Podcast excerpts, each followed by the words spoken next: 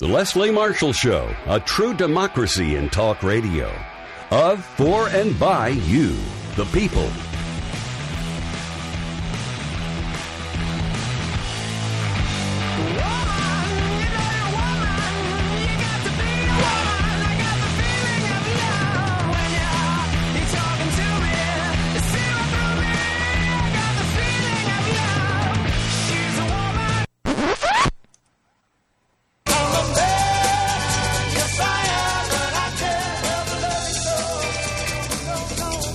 Good afternoon. Welcome to the Leslie Marshall Show. I'm not Leslie Marshall, as you might have guessed. My name's Nicholas Wapshott, and from time to time I'm allowed to stand in for Leslie when she's doing something else.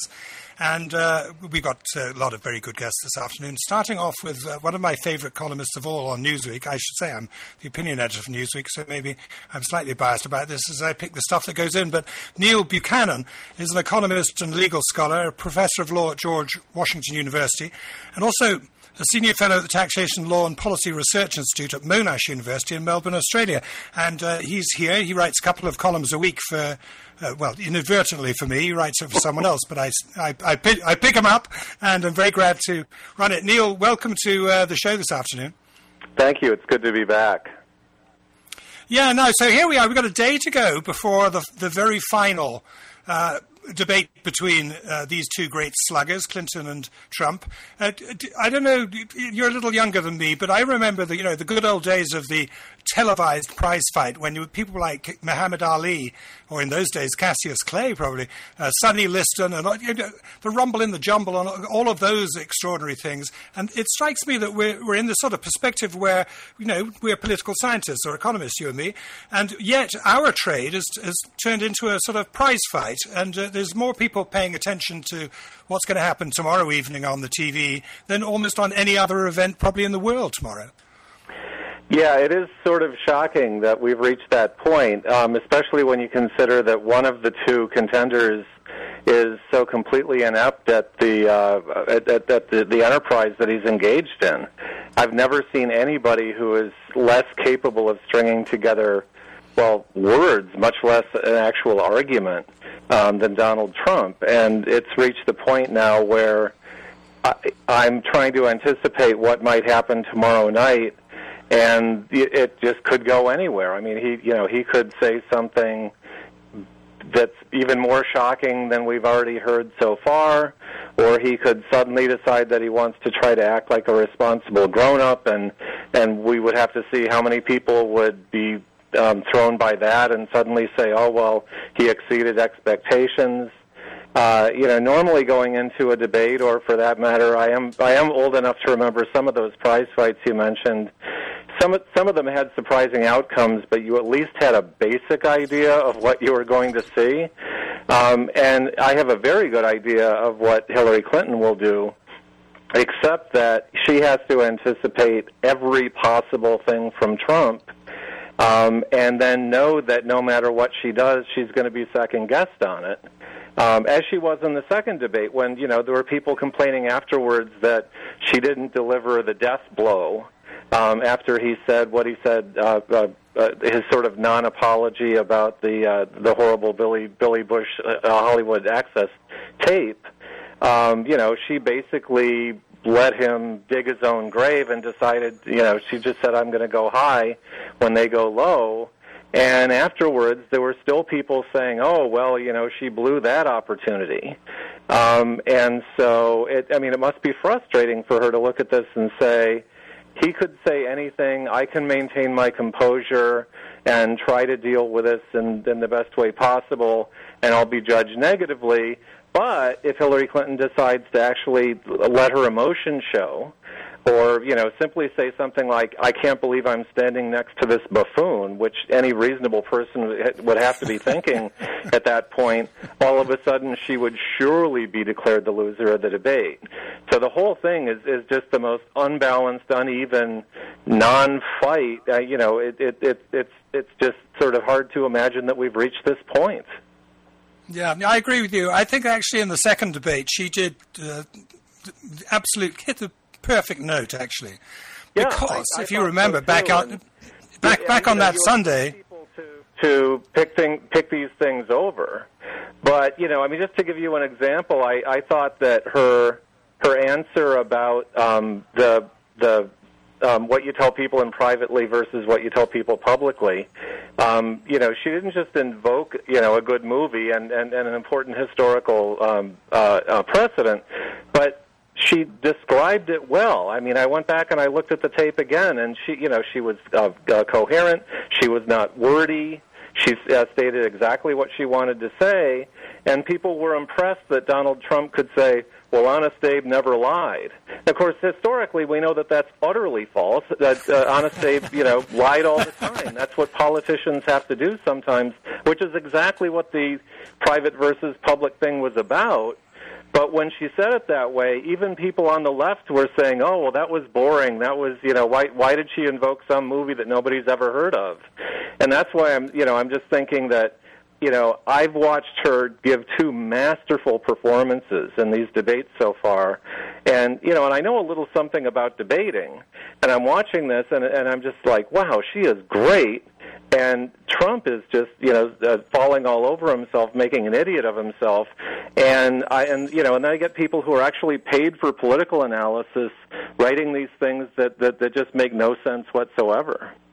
If you go back to the big picture last Sunday, the Sunday of the second debate, don't forget, this was absolutely immediately after the sex tape, the Billy Bush sex tape came out, and it was a time when Mike Pence, we now know, because it's been leaked, actually thought about withdrawing from the ticket altogether. And yeah.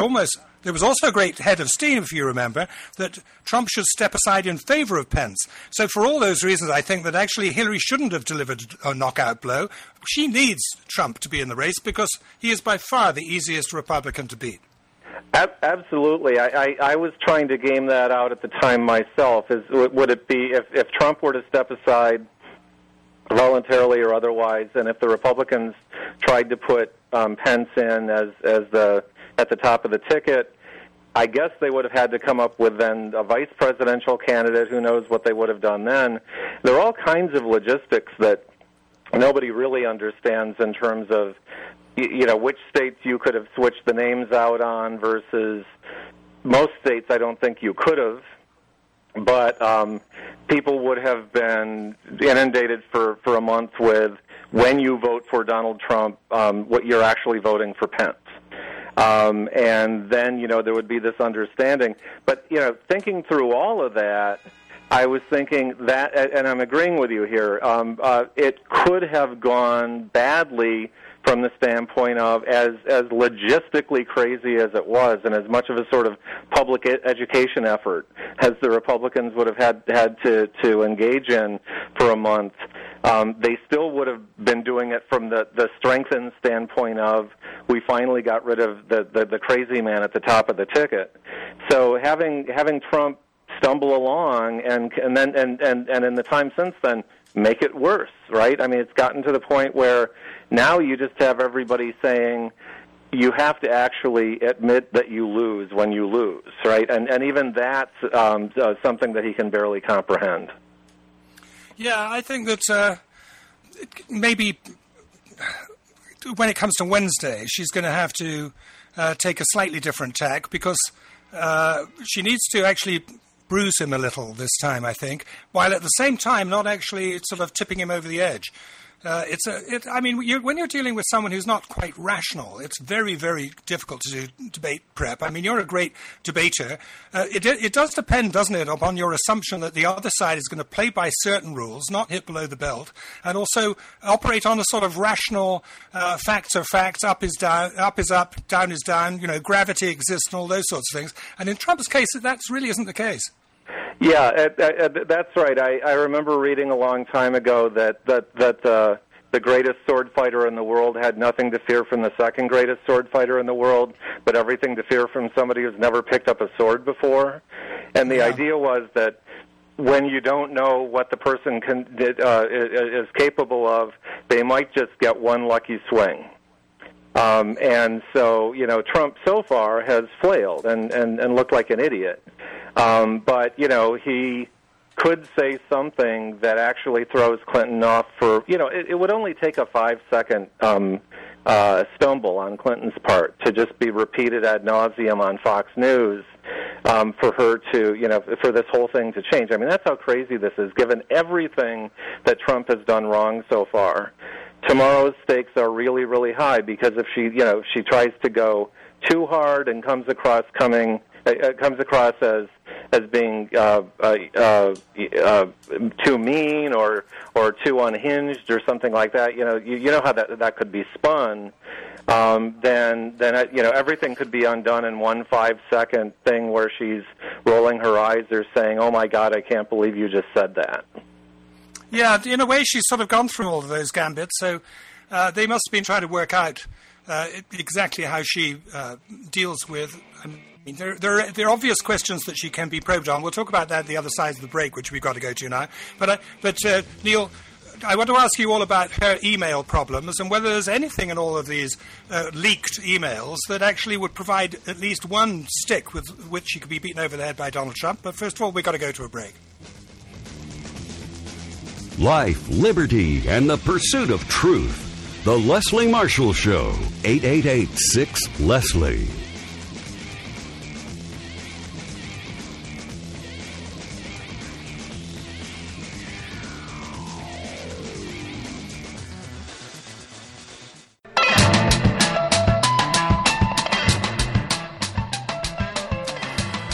Afternoon. If you've just joined us, or welcome back. If you've been lucky enough to listen to Neil Buchanan, who's an economist, a legal scholar. He's a columnist on Newsweek, also on a great site called Dorf on Law, worth looking there too. And he's a professor of law at George Washington University, among many other credits to his name. Anyway, he's a great expert on watching politics, really, and getting it right and understanding exactly what's going on. So, Neil, have you been looking at these interminably tedious Podesta emails and how it reveals exactly the workings of a well-run campaign, which is seriously the worst charge you could level against them? Yeah, it's interesting because we've been hearing for months about how the Russians and/or Julian Assange were going to destroy her campaign, and so these leaks have been making their way through the press.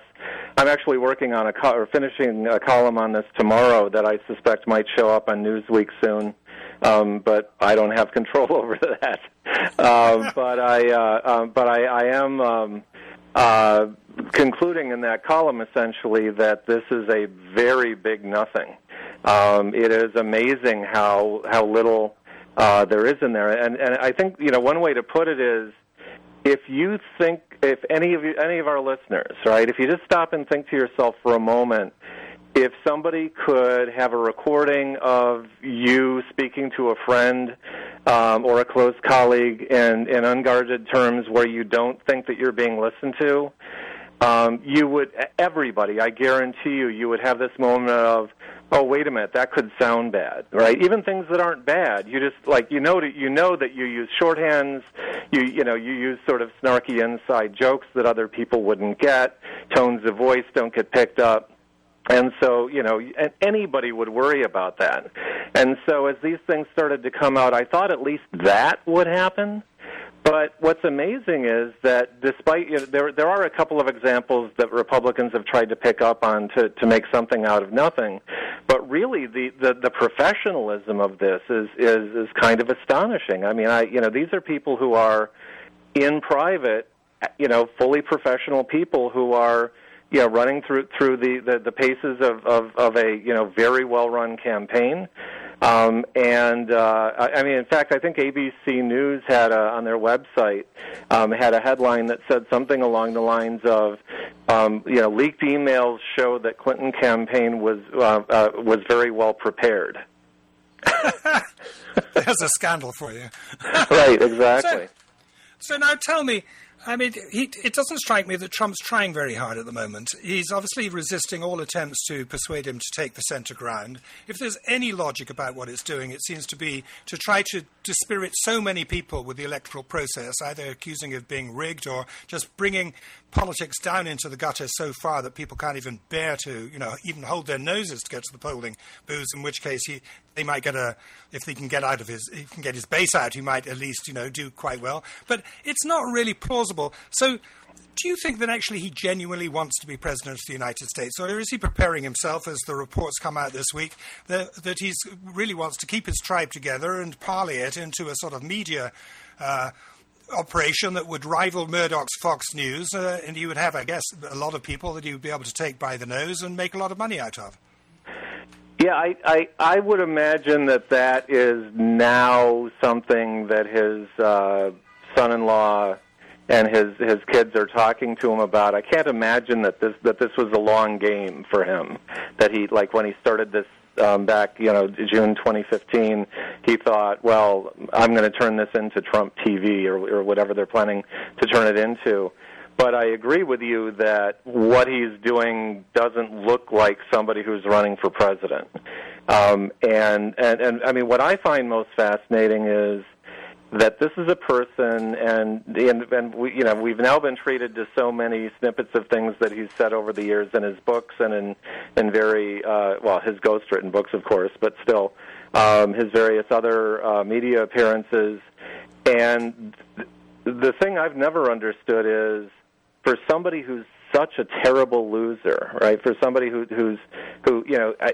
any single hint of anything not going his way, and he's whining about it, something being unfair, or people are being mean to him, and why anybody like that would get into politics. You just can't have that kind of thin skin. I actually thought during the primaries, or right before the primaries, I thought that his first loss, because he wasn't going to win all 50 states, right? Even if he was going to do well, he couldn't win all 50, and indeed he didn't. I actually thought that his first loss would end his campaign, that he would just sort of take his marbles and go home, because he's that much of a crybaby. So I was actually surprised that he powered through that. But at that time he could at least say, well, I can lose Iowa by a couple of votes, but I'm still winning. Now he can't even say that. He's going to lose, and he's going to lose big, and he knows it. And so now what he's doing is acting out. And so I think that your question puts thoughts in his head that might be there. But what I'm seeing, and this is just sort of me watching people act.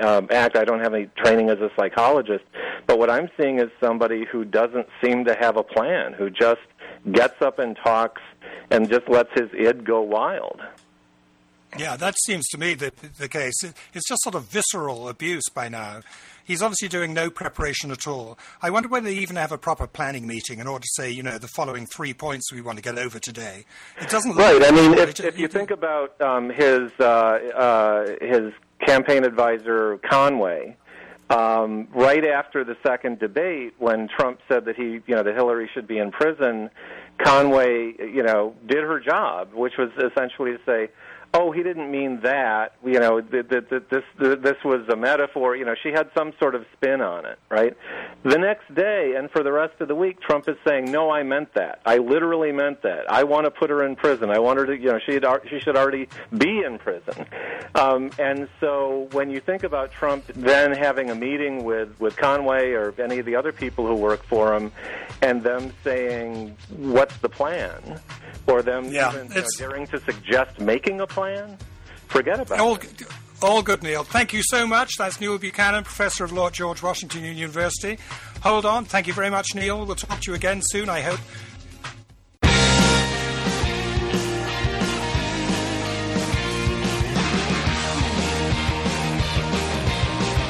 Good afternoon. Welcome to the Leslie Marshall Show. I'm sitting in for Leslie this afternoon. My name's Nicholas Wapshott, and I'm the opinion editor of Newsweek magazine. And I'm very happy to say, a dear friend, and this week anyway, a colleague, because he wrote in Newsweek magazine, Sean Wilentz, who's a professor of history at Princeton and the George Henry Davis 1886 Professor of American History at Princeton.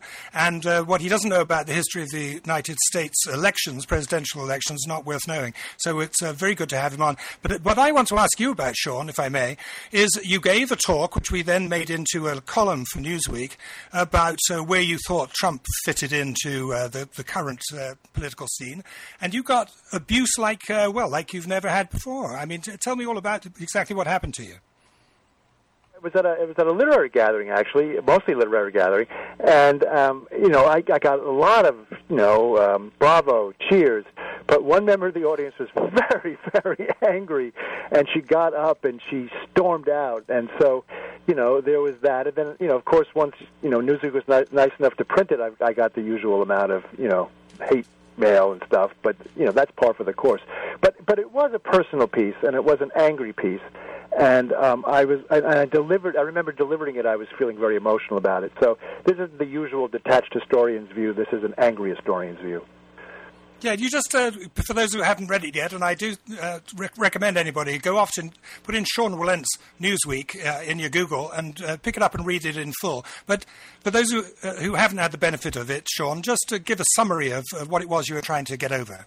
Well, it's about my love for politics, American politics, and American democracy, and not in the sort of glittering generalities, but rather quite specific. My love of everything about the maneuvering and the, the parties and the paraphernalia, all of that, and how I feel like it's being trashed in this election by Donald Trump, and that Donald Trump has moved outside of American democratic norms, regardless of your politics. I don't care how far right or left your politics are. There are limits, and he has trashed those limits. And I was specifically angry about the debate a week ago from back Sunday, the second debate with Hillary Clinton, in which I found him to be psychopathological. I mean, it was crazy, that display. I said it was like watching a man stalking a stage at a very bad mediation session with his estranged wife, and he looked like he was about to sock her at any moment as he stalked around the stage, and he was just spewing these word salads, and it was hateful. So basically, that's what I had to say. Yeah, I think actually that the Saturday Night Live this last weekend caught that beautifully with the imitation of Trump, the fake Trump, wandering around menacingly behind Hillary. She was trying to go for some rather serious points. Yes, so exactly. So tell me... And I admire Hillary a great deal. I mean, her smile and so forth. I mean, say what you want about Hillary's politics. At that very moment, she stood for the democratic politics, small d, that I love. And he was trashing it, and that's what I saw. Yeah, I suppose it's because we have, in the recent years anyway, had such a polarized society between left and right, between Republican and Democrat. We tend to forget that actually the foundation of our society is a pluralist view of life, and that is that everything shouldn't necessarily be bipolar, if you like, to split in two scenes, red and blue, that there are many merging threads which can appear on both overlapping parties, if you like, whereas what Trump has done is to actually deliberately set out to hack off a very large section of the voting public and sort of own them, as if run them, like many of those sort of crazy people in the past have. And certainly more about the sort of history of these things. Right. If he was to set out and set himself up as a media mogul, right, which seems certainly likely, just to remind us how people like William Randolph Hearst operated of old, because he's a very similar sort of character, isn't he? Yes, in some ways he is. And there are others, Father Coughlin, all the radio priests, and we've seen them, these sort of media stars before. I don't know how much it would last. We'll see. But certainly he's trying to find a way to move beyond the election and to keep this going, not only as a political thing, but as a money-making thing. And let's not forget that Donald Trump likes to make money. There's a certain sham quality of the whole thing as well, which only makes it more infuriating. Yeah, because it's really a circus. And what you're at the basis of what your rage, as far as I can understand, is that, like me, you really love politics. It's hugely enjoyable. Even it's enjoyable when talking with people you don't agree with. It's enjoyable. Exactly. And it's by the way, right now, I don't think there's anything more entertaining than reading the conservative press as they do backward somersaults in order to try to work out what's happened to them and their great grand old party. Yes. So what he's done is just to actually turn it into a circus, as you say. I mean, this is El McGantry. This is not anything. I can't think of anything in the post-war period that gets anywhere close to it, apart from maybe the anti-communist witch hunt of the 1950s. But you know, Nicholas, I think in some ways it's even more sinister, and it's because, as you say, he's turning it into a circus, but. What we're seeing is the degradation of democracy, really, and that's what the piece overall is about. We're seeing not only in his claims that the system is rigged and the whole thing is a sham anyway, it's all a joke anyway, but in treating politics with the contempt that he does, in treating the entire system, and in making it such a joke, well, that lowers it degrades democracy. And this is precisely what people like Vladimir Putin, his great buddy, want to see happen in the world. You know, there are these authoritarians out there, and this was true 80 years ago as well, who think that democracy is a lie, who think that democracy has to be degraded, and they're going to go about degrading it. And that Trump is doing that extremely well, so that even if he loses the election, even if he loses by a landslide, there will still have been this attack, fundamental attack on democracy, which is making it into a mockery, and we have to recover from that as well. Yeah, and I don't entirely blame it on Trump in as much as he's taken advantage of something that's been set up for him. He's not necessarily standing on the shoulders of giants, but he's certainly standing on the shoulders of people like Rupert Murdoch, yes, who through his Fox News, I think, cynically debased our national debate, purely in order to, like Trump, make a quick buck. I think that's right, and Roger Ailes has a lot to answer for as well. He's the genius of all this. I mean, I respect his television genius, but look, it's also the entire Republican Party, and I go after them at the very end of the piece. I mean, the Republican Party has been stoking this stuff for 40 years. And doing so quite cynically. They would ride on the back of this crazy movement, this crazy tiger, this crazy madness, and ride to power, always, never with the intention of doing anything for these people, but using them and exploiting them and using them to get into power. That finally has broken down, and we're seeing it all play out now. So I hold the Republican Party as responsible as anybody else for this.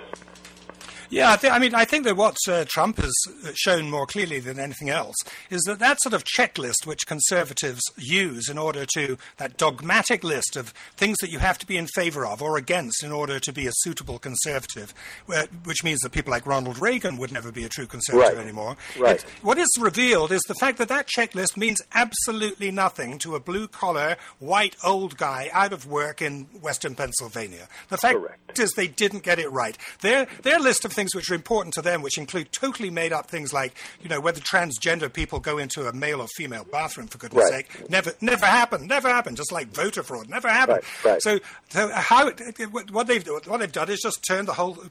They're going to have to think very clearly if they want their party back. They're going to have an ideological sort of think from the bottom up about exactly what these people, what the Trump people, really need from them. Yes, I mean, there's going to be a reckoning, but look, I mean, the question is, are they going to continue, now, if Trump loses, going to try to pander to these people to bring them back into the party, or are they going to do something else? Then there's the question of who is going to be the Republican Party. Is it going to be Cruz? Is it going to be the Bush end of things? The whole thing is in the state of semi-collapse, near collapse. And it's going to be very, very interesting and somewhat dangerous to see exactly, you know, how it all turns out. So, if you were giving advice to, well, let's put it on the other way. If you were giving advice to Donald Trump tomorrow night, what would you say that he should ask Hillary Clinton that she would not be able to answer without losing some points? Well, I'd ask her about trade. I mean, I'd go after her on that. That's a strong point, and that's something that I mean, I don't want to be sitting here giving Donald Trump advice, first of all. But if he won't take it, Sean. He won't take it. That's her vulnerable place on the issues. I would stick to the issues instead of all this craziness. But I think he's beyond all of that now. I don't think there's any chance of that. If it comes up at all, it's going to be, you know, in a way that's hateful anyway. I think we're beyond politics. We're into psychodrama. Yeah. Now, in a way, when you watch Trump's performance, I'm sort of impressed. Here he is. He's a 70-year-old guy. He is clinically obese, if you hadn't added to an inch to his height, which means that he's not technically obese, but he is. He's playing, look at him around the neck, you know, he's obviously suffering from all of those things. Yeah. And yet actually he puts up a pretty strong performance every day, but I'm concerned about his mental condition. I just wonder whether he's entirely in control of himself by now, or whether actually he's just on such a roll, such an ego trip, that he's impenetrable. No one can actually reach him at all, including his children. Well, I think that you're probably right about that. But the problem about knowing about whether Donald Trump is over the top or not is that it's unclear to know what the top is. I mean, you know, what's come out about his actions with the women and so forth. I mean, yeah, what it really is about a narcissist, a person who cannot, you know, differentiate between himself and reality. And it was in his head so much that he just thinks... Now, you can be a successful businessman doing all those things? Sure. Can you function in life doing all those things? Sure. But it doesn't mean that you don't have a borderline personality. And, I mean, I'm not a clinician. I'm not going to psychoanalyze anyone. But the evidence that's out there is really pretty telling, I think. Yeah, and I think that we've all met people like that before, including the boastful guy in the bar who tells you all sorts of unnecessary details about probably mythical sexual experiences and so on. This is all pretty common stuff. It's just that not for a second did anybody imagine that that guy in the bar, that dirty-mouthed, you know, creep in the corner, would be presidential material. And what I find shocking... But, you know, I'm a recent American, as it were. What I find shocking about this system is that we have now someone who is self-evidently not suited to be president of the United States, and yet there is something like 40% of the American voting public who think that he's entirely appropriate. That's more chilling to me than Trump. Trump I've come across before. Yeah. But when I walk down the street and I count 4 out of every 10 people, and I think, my goodness, they look absolutely normal. Well, I mean, I used to think that there was 30% of the American electorate was, you know, that. Now it turns out to be 40% of the American electorate is that. But, you know, look, there are very dark strains in American politics. There always have been very dark strains in American politics. Parties, when they function well, keep those dark strains, you know, at bay. I mean, they keep them from taking over.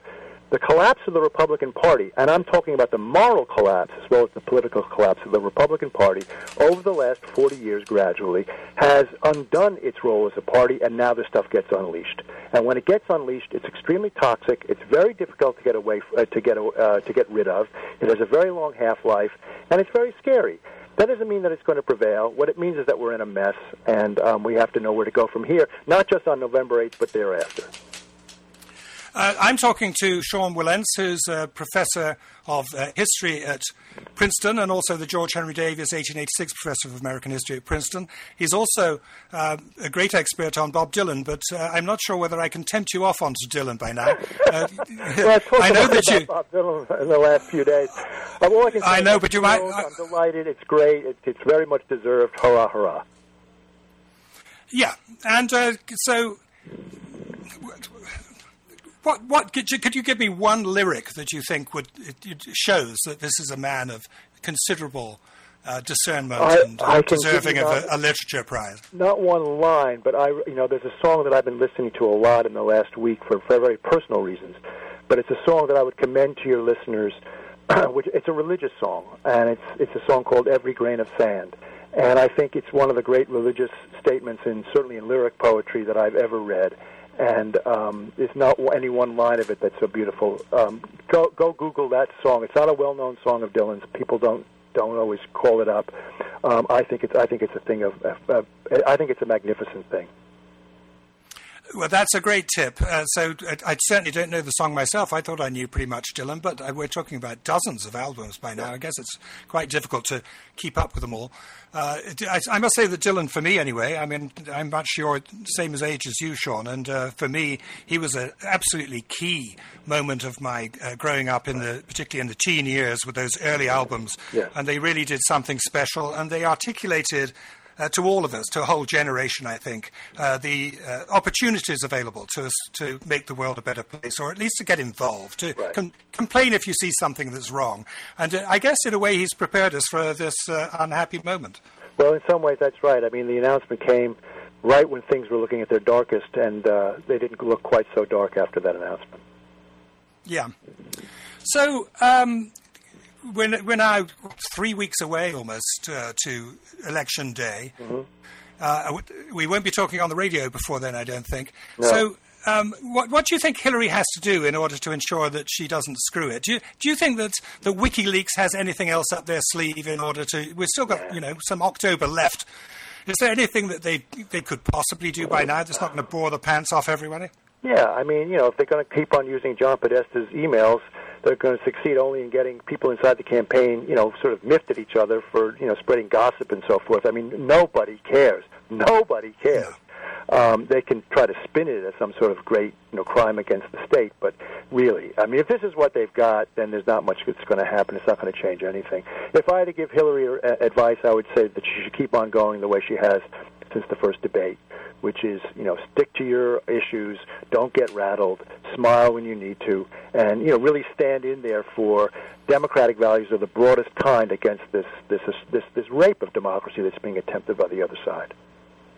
Do you think there's anything she can say to woo over moderate Republicans who just can't bear the prospect of voting? But she just has to be herself and say what she has to say about the issues, and to stand, you know, to stand for politics, to stand for government, to stand for political sanity.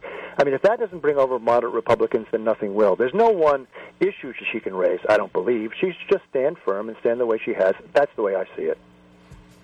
Sean Wilentz, Professor of History at Princeton, thank you so much for sharing your time and your wisdom. We've got a little break now, but we'll be back very soon. And we've got another whole hour to come, so don't go away.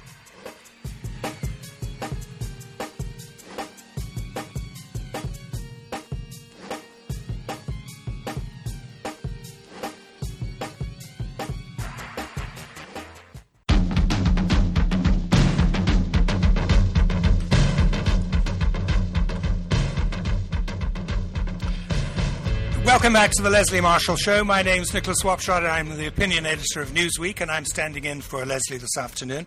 And I've got on the line Bob Ney, who's a reporter for Talk Media News, and we're going to talk about a couple of things out of today's news. What about the simple choice plan for healthcare? Tell us, Bob. What do we know about that?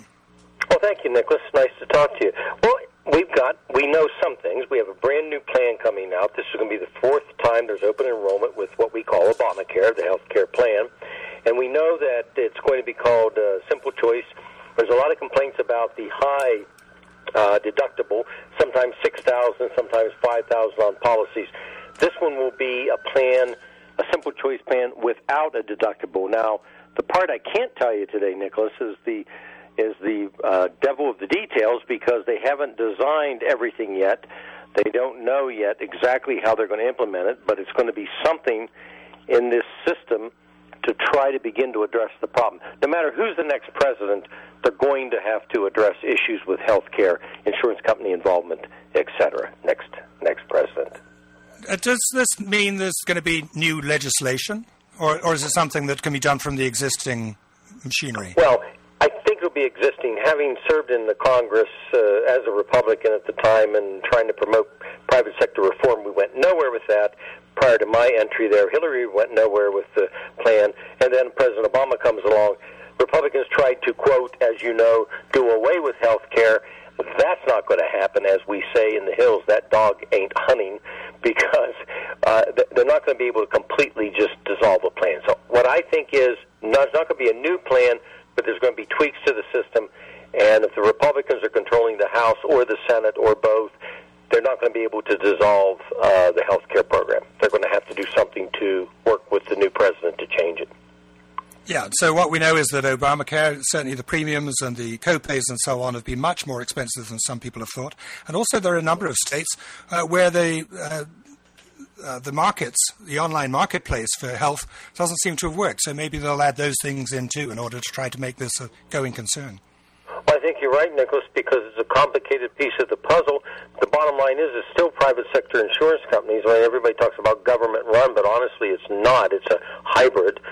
But at some point in time, the states will weigh in on it, and they're going to have to make some adjustments. And if people keep leaving the market, as far as insurers, they're going to have to find a way to either lure them in or basically force them into the market, I think. Okay. Well, now we've got a very short time to talk about the preparations. We're within sight of 26 hours or something, or 28 hours before the third and final debate in this extraordinary, almost prize fight that it's become.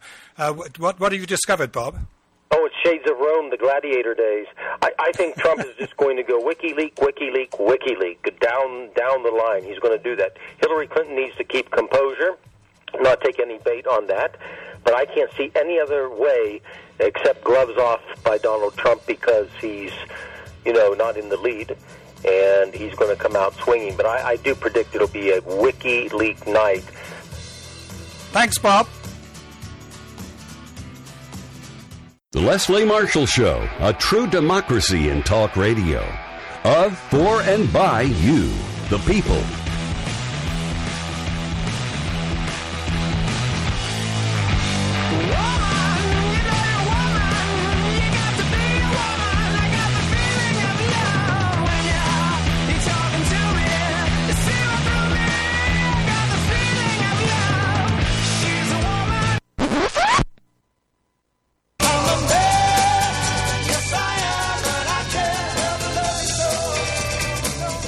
Spencer Davis for spotting my gender like that. My name's Nicholas Wapshott, and I'm standing in for Leslie Marshall on the Leslie Marshall Show.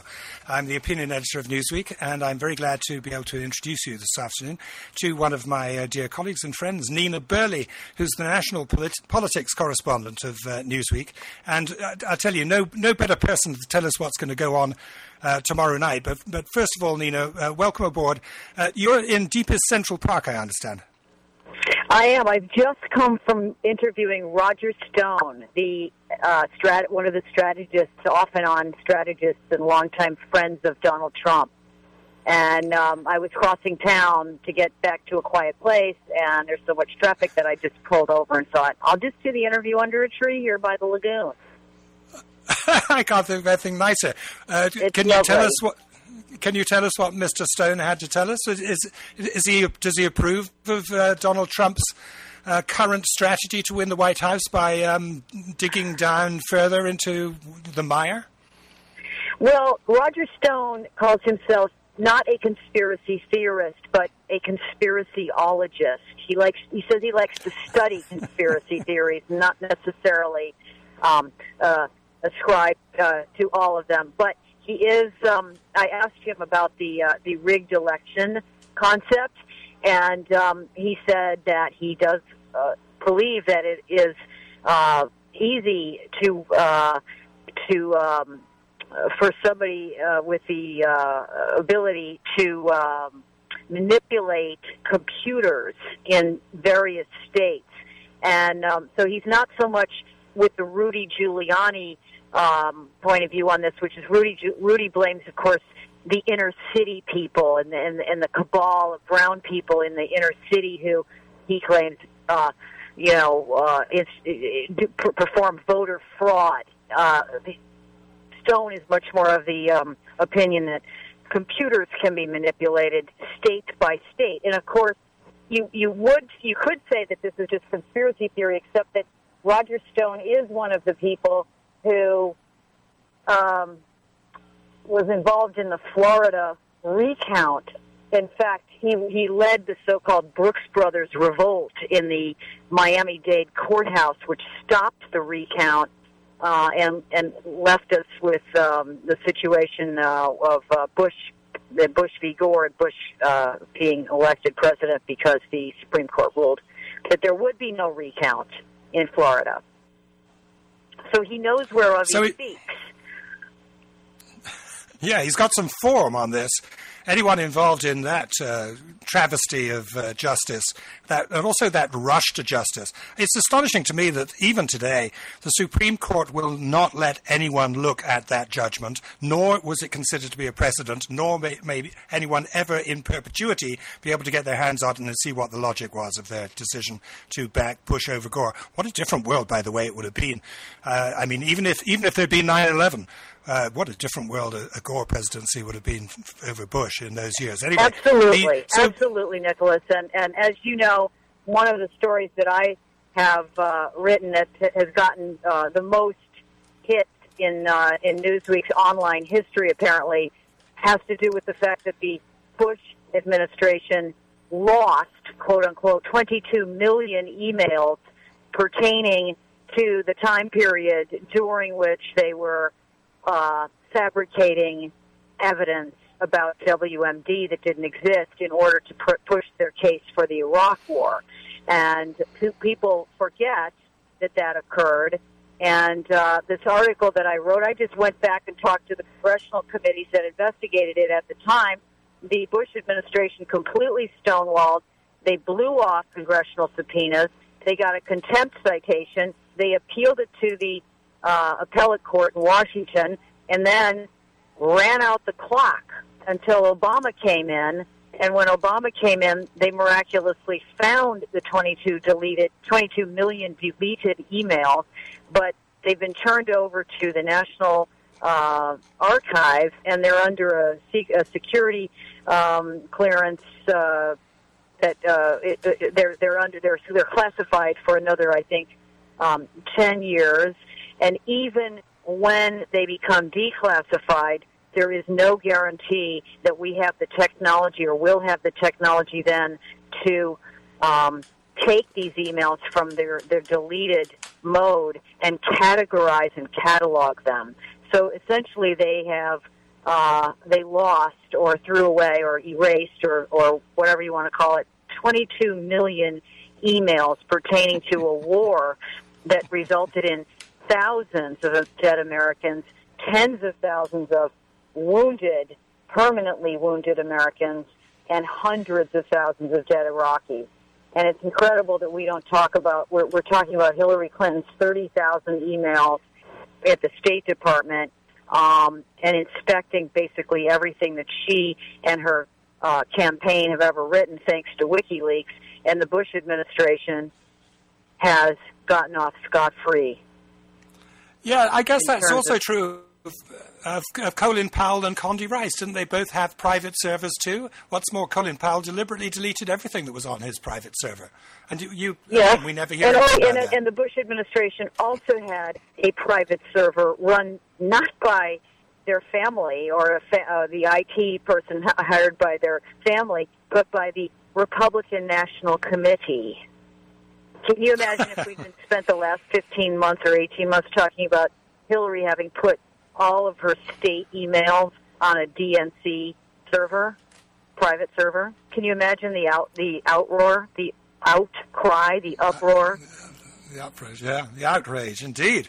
By the way, I think one of the basic things about all of the email stories about Hillary is that maybe I'm just of a certain age, but I mean, I lose emails all the time. In fact, I was invited to give a talk in about a month's time, paid employment this is, and I couldn't find it. And they'd sent it to me in March. I just couldn't remember the name of the person who did it.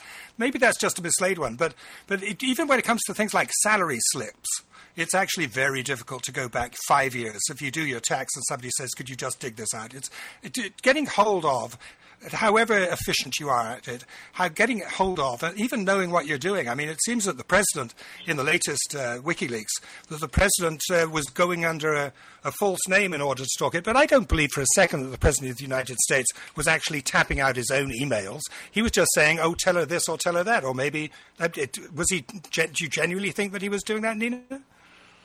Well, that's a good question. Does Obama sit on his BlackBerry in the middle of the night and read Donald Trump's tweets, which, you know, as we know, Trump is tweeting in the middle of the night, and he is writing his own tweets. There's no doubt about that. I don't know. I mean, I think you do hear that Obama loves his BlackBerry. So I suppose he does send some emails on his own. I don't know which ones. Maybe when he's writing Hillary, he has somebody else writing them for him. I don't know. I actually know nothing about his email system.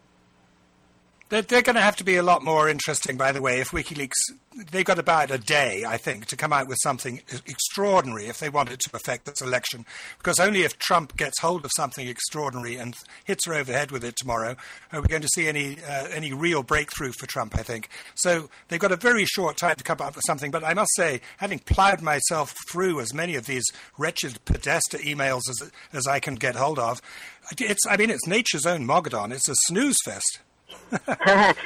Yeah, they are. It's definitely something to do when you have nothing else to do.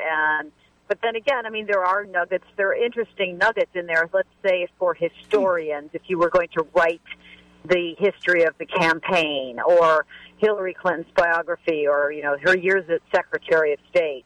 It sure makes it a lot easier for people who want to do that. But I don't really think that there is...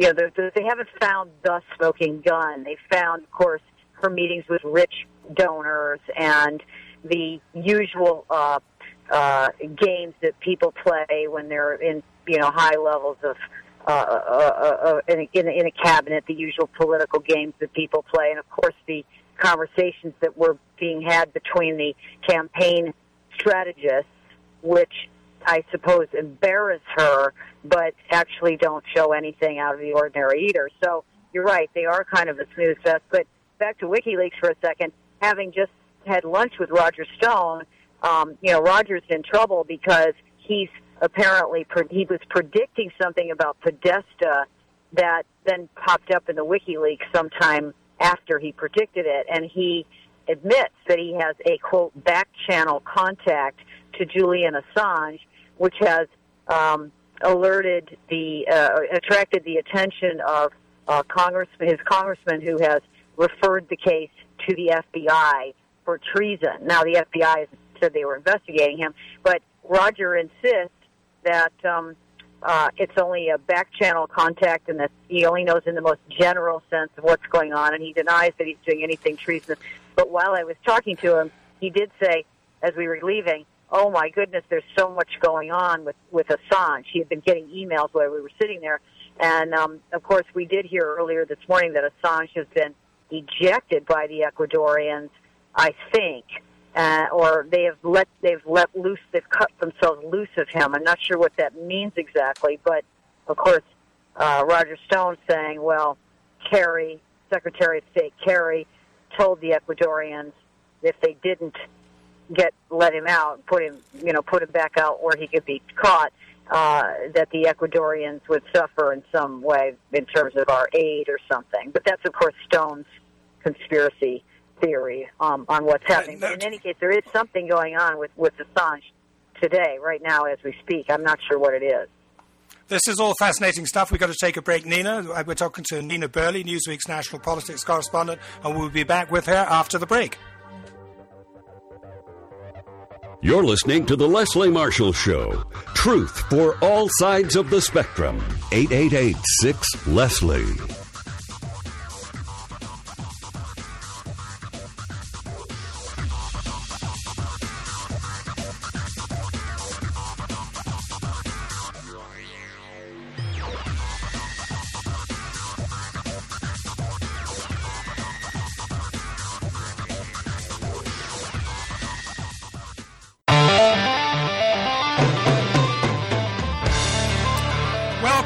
To the Leslie Marshall Show. My name's Nicholas Wapshott, and I'm the opinion editor of Newsweek, and I'm sharing this segment with my guest Nina Burleigh, who's one of the top political reporters in the country.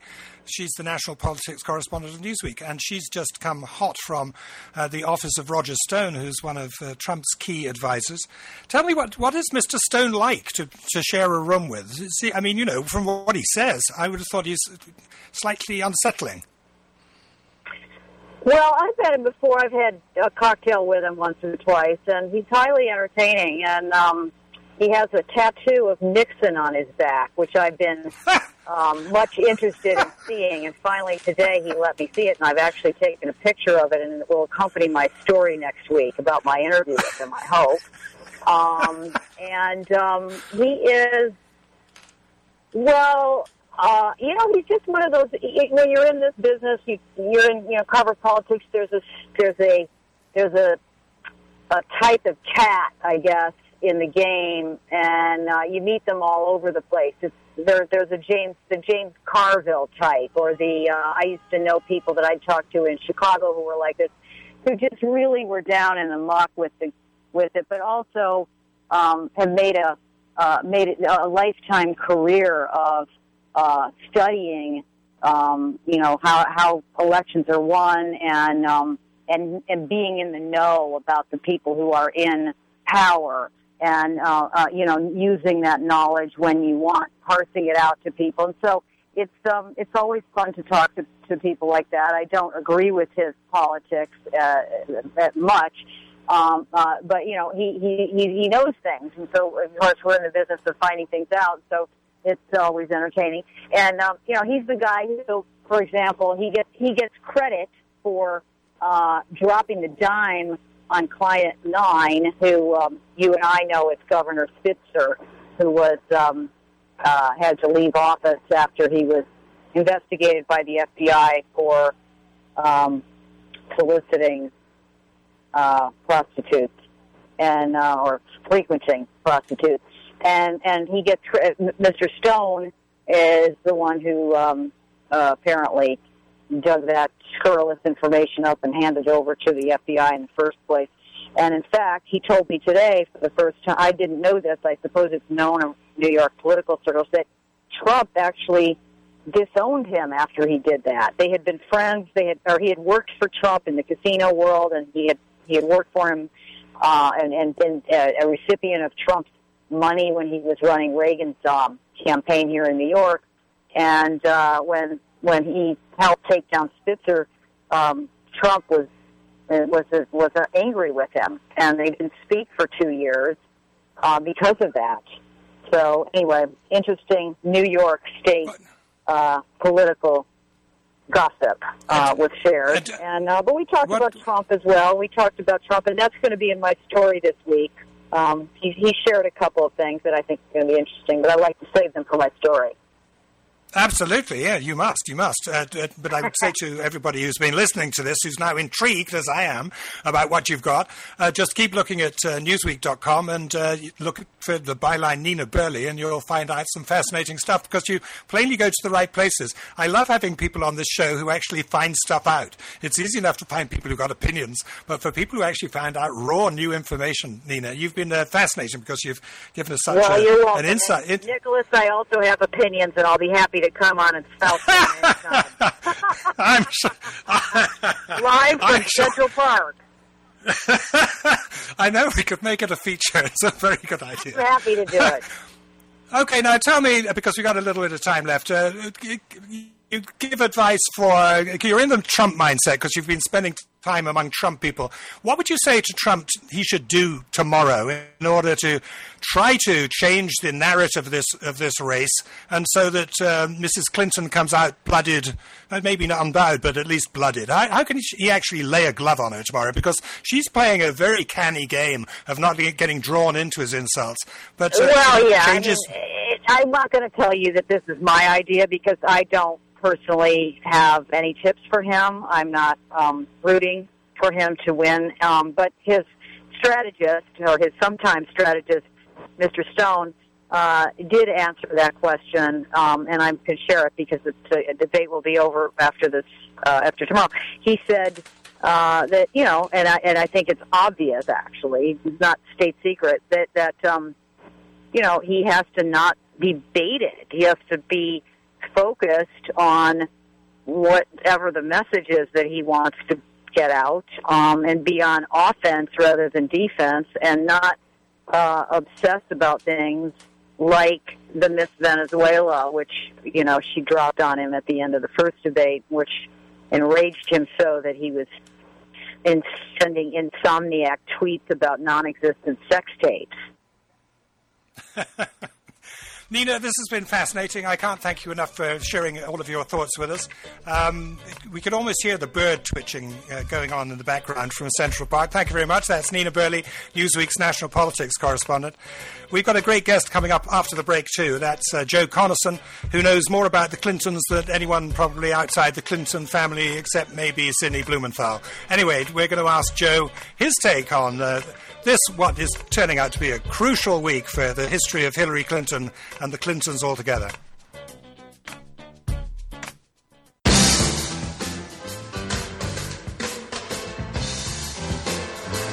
Okay, welcome back to the Leslie Marshall Show. My name's Nicholas Wapshott, and I'm the opinion editor of Newsweek, and I'm standing in for Leslie. Every now and again, she lets me do this, which is very kind of her. And to carry on with a string of great guests, I've got someone who we've spoken to before, but I'm sure you will agree that he's got interesting things always to say, and that's Joe Conason, who is founder and editor-in-chief of the National Memo, and that's where you can read him all the time. Every now and again, if we're lucky, he allows us to run some stuff in Newsweek. But also, which is important, he's the biographer of Bill Clinton in more than one guise, and his latest account of the Clinton world is his book called Man of the World: The Further Endeavors of Bill Clinton. It's been out for about a month. It's Simon & Schuster. You'll find it on Amazon. You'll find it in good bookshops and all the rest of it. So anyway, Joe, welcome aboard. This is a crucial week in the terms of the history of the Clintons, isn't it? In the history of the country, I would say as well, isn't it? Yeah. Yeah, both. I mean, you know, we're now looking at Hillary Clinton ahead, way ahead, as according to most polls, and likely to be the first woman-elected president.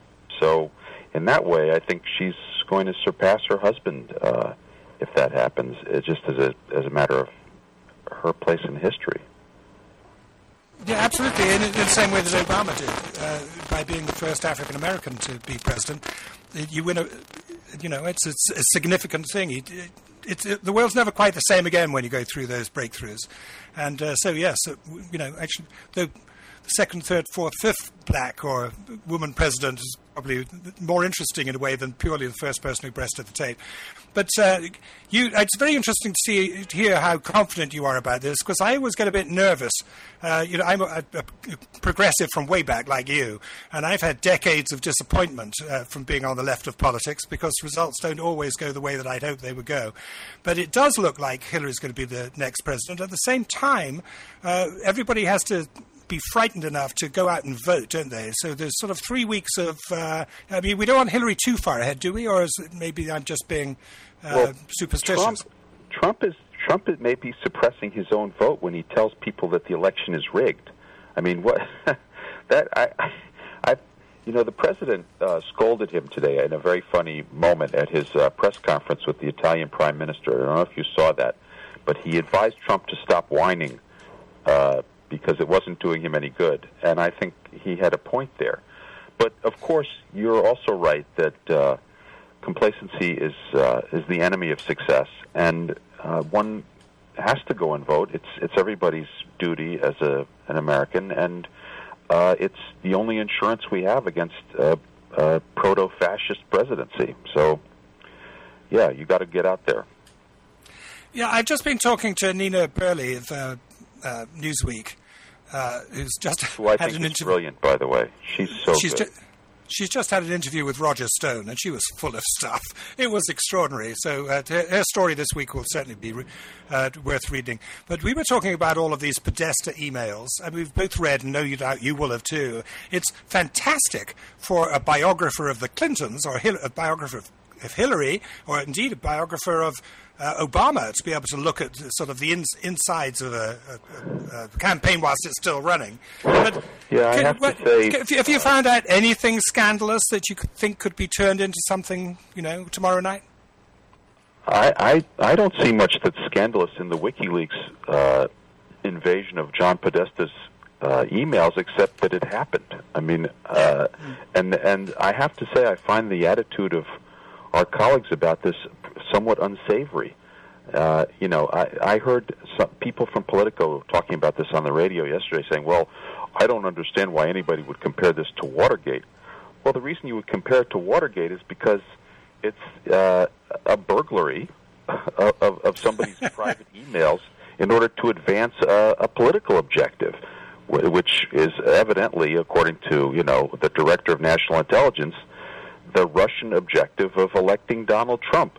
Now, whether it's successful or not is another matter. I mean, it seems to me that they haven't found anything that's more than kind of, you know, mundane embarrassment. But I think the bigger, so far at least, the bigger story is not what's in the emails, which is mostly boring stuff, but if titillating and sometimes embarrassing, but the fact that this was done, it was done on behalf of one candidate, by WikiLeaks, an organization that's always professed to be nonpartisan and the enemy of all governments and all political parties, that's now acting on behalf of the Russian state, as far as anybody can tell. So I think that's fairly disturbing. I understand why people like reading other people's mail. That's something that, you know, human beings have enjoyed for many years. You know, the voyeurism exists in everyone at all times.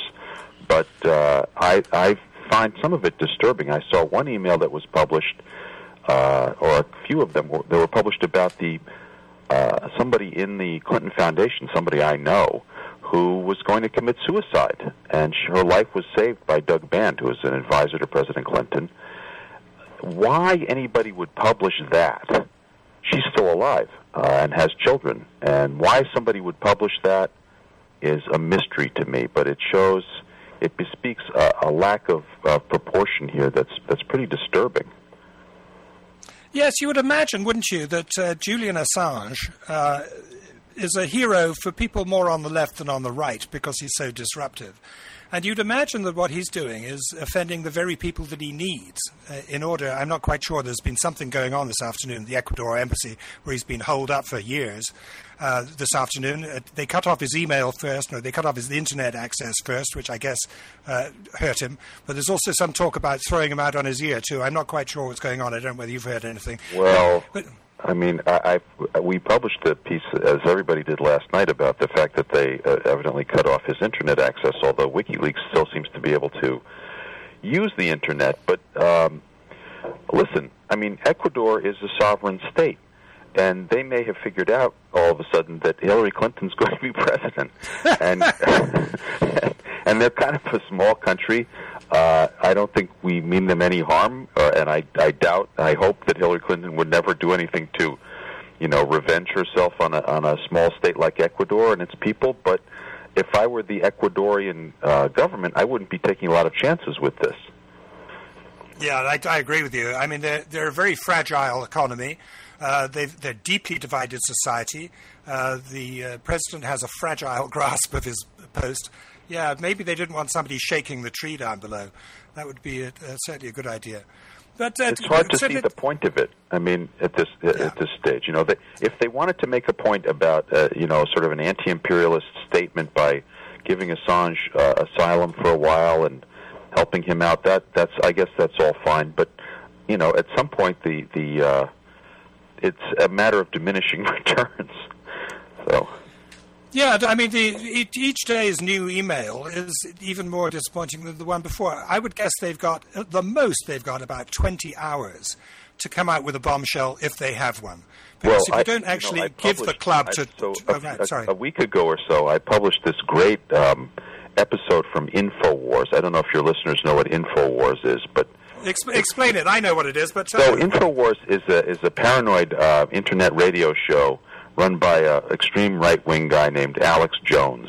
I mean, he's on this sort of alt-right fringe. He's not a neo-Nazi, maybe, but he's pretty close. And wildly anti-Clinton. He said last week that Hillary Clinton and Barack Obama are possessed by demons, in the literal sense of that.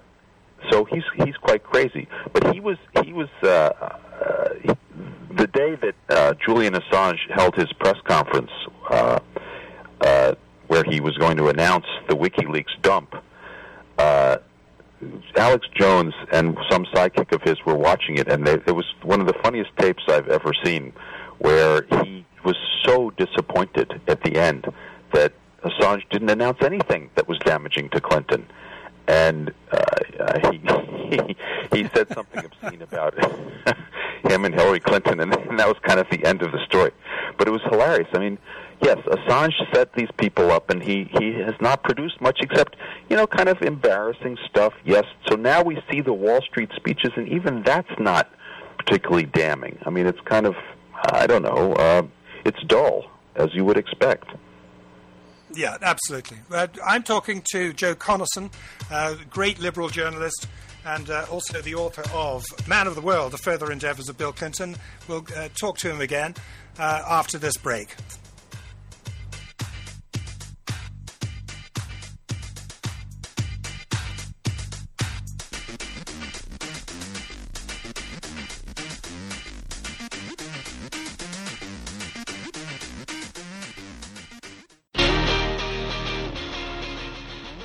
Notion that somehow if Mr. Trump loses Florida, it's because of those people that you have to watch out for, that is both irresponsible and, by the way, doesn't really show the kind of leadership and toughness that you'd want out of a president. You start whining before the game's even over. If whenever things are going badly for you and you lose, you start blaming somebody else, then you don't have what it takes to be in this job. And so I'd advise Mr. Trump to stop whining and go try to make his case to get votes.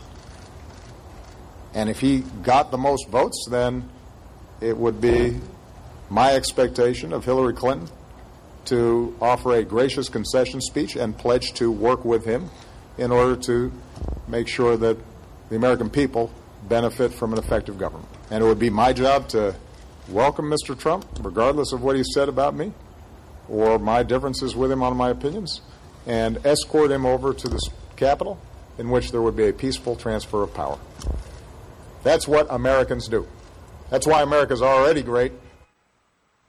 Now, that was, of course, President Obama enjoying, I must say, he does enjoy making fun of Trump and pointing out that he's a sort of crybaby. Here he is whining about the system being rigged. You know, Nick, that kind of talk is exactly why we will miss President Obama, or at least I will. You know, he laid out in a few words exactly what is wrong with Donald Trump, what's wrong with Trump talking about a rigged election and his whining, and why it makes him so ill-suited to a position of trust in a democratic government. You know, that really succinctly and elegantly expressed, you know, the problem that we're facing now in the closing weeks of this election. Yes, I agree with you entirely. It'd be very interesting to know, maybe it's worth talking about now. We're into the last few months of the Obama presidency. He's a very young man.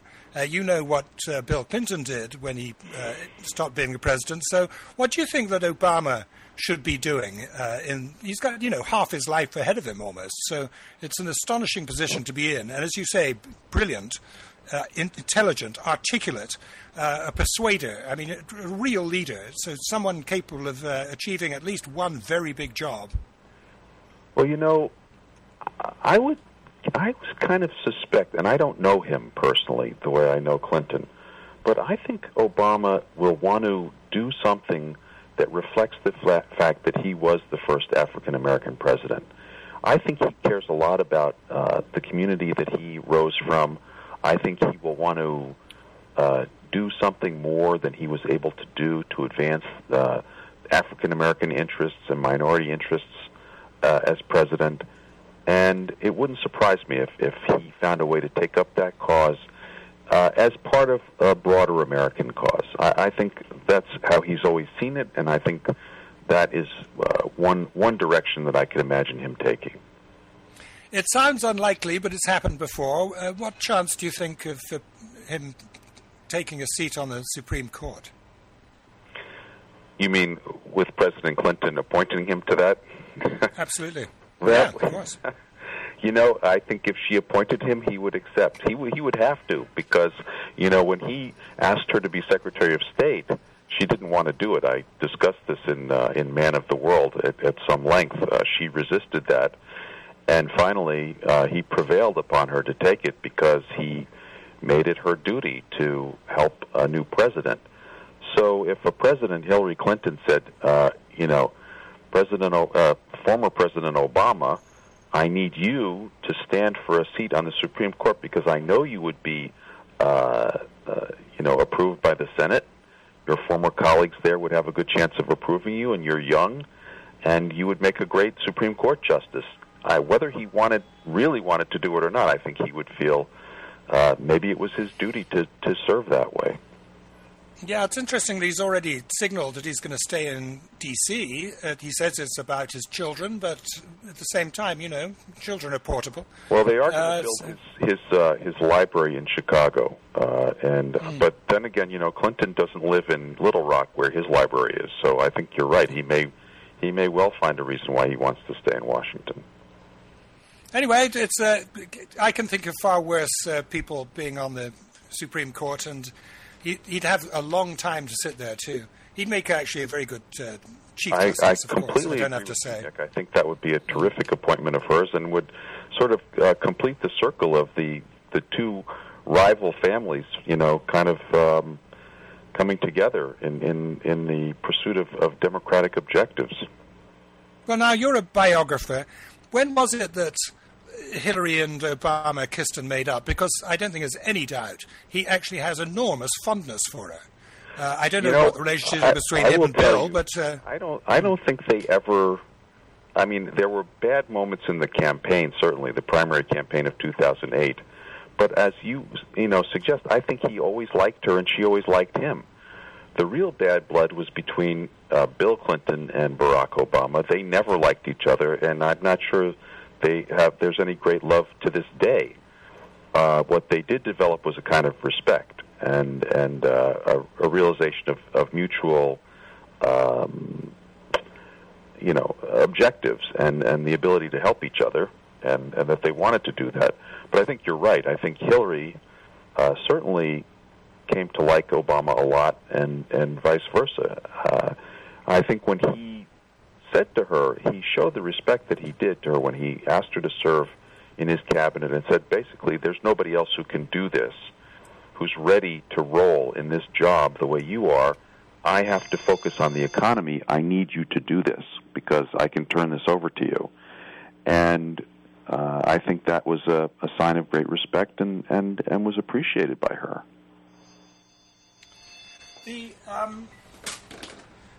I understand there was a story in Politico saying that Eric Holder, the Attorney General, is going to chair a new group called the National Democratic Redistricting Committee to fight Republican gerrymandering ahead of the 2020 census round of redistricting, and that the president has said that it'll be his primary political focus once he leaves office to stop gerrymandering. That's very interesting, because very often the gerrymandering rules were set up in the first place in a pathetic attempt, it turns out, to actually ensure that black people managed to get some representation, because it was used for a century or more against them. But that's certainly a worthwhile thing to do, because, as we know, the redistricting is entirely racially determined. It's in order to ensure that African Americans, and I guess Latinos too in many places, just don't get their say in who should govern them. Nick, I think Obama proves that you don't have to be in a gerrymandered district to be elected as an African American politician anymore. And yeah. In fact, African Americans are being dispersed more among the general population. They've moved out to the suburbs in many cases, and I think he may be looking at this as a new era. But I'll tell you this: I know that Hillary Clinton has been thinking about redistricting and gerrymandering for a long time, because she told me so herself, that this would be something that she would be thinking about very seriously if she got to the White House, what to do as a politician about the 2020 census and its effect on, not just her prospects, but Democratic prospects going forward. But would she need the House for that, Joe? Well, we'll see. That's one way to get the House. In other words, what you have to do is go way down ballot and try to elect Democrats in state legislatures, so at least you can negotiate with Republicans there about how the districts are drawn in each individual state. If you can't win state legislatures and state houses, you will never be able to defeat gerrymandering without, I guess, a constitutional amendment. Yeah, I guess the Supreme Court has got some work to do here, too, because in the recent Texas case, it wasn't particularly helpful to put it on the shelf. But I suppose in a 4-4 Supreme Court, maybe it's not the best time to do it. Well, there's an argument, certainly, that gerrymandering is a violation of one person, one vote. And, if you had a progressive Supreme Court, they might look seriously at that argument. Yeah, it's absolutely true. Joe, I wish we could spend the rest of the evening sipping over a martini and chatting about the world. This is well, we're going to do that, aren't we? We are. We promise ourselves all the time we're going to do that. Joe Conason, not only the founder and editor of the National Memo, but also the biographer in many respects of different aspects of Bill Clinton. His latest one, Man of the World: The Further Endeavors of Bill Clinton, is on your bookshelves now by Simon & Schuster. It's been a great pleasure to stand in again for Leslie Marshall. My name is Nicholas Wapshott, and I'm the opinion editor of Newsweek. And I hope that if you like the sort of chat that you've heard this afternoon, you'll go to newsweek.com and see what the sort of people I've been talking to, the work that they do on a daily basis to bring some interesting news to you. Thanks for having me. Very nice to be sitting here, and good afternoon.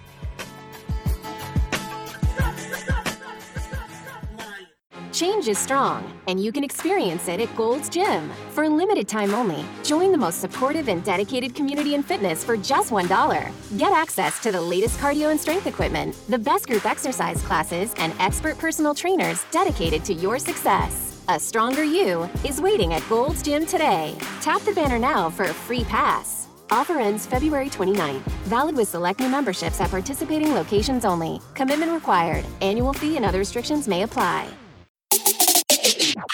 How to show up with Coca-Cola Energy.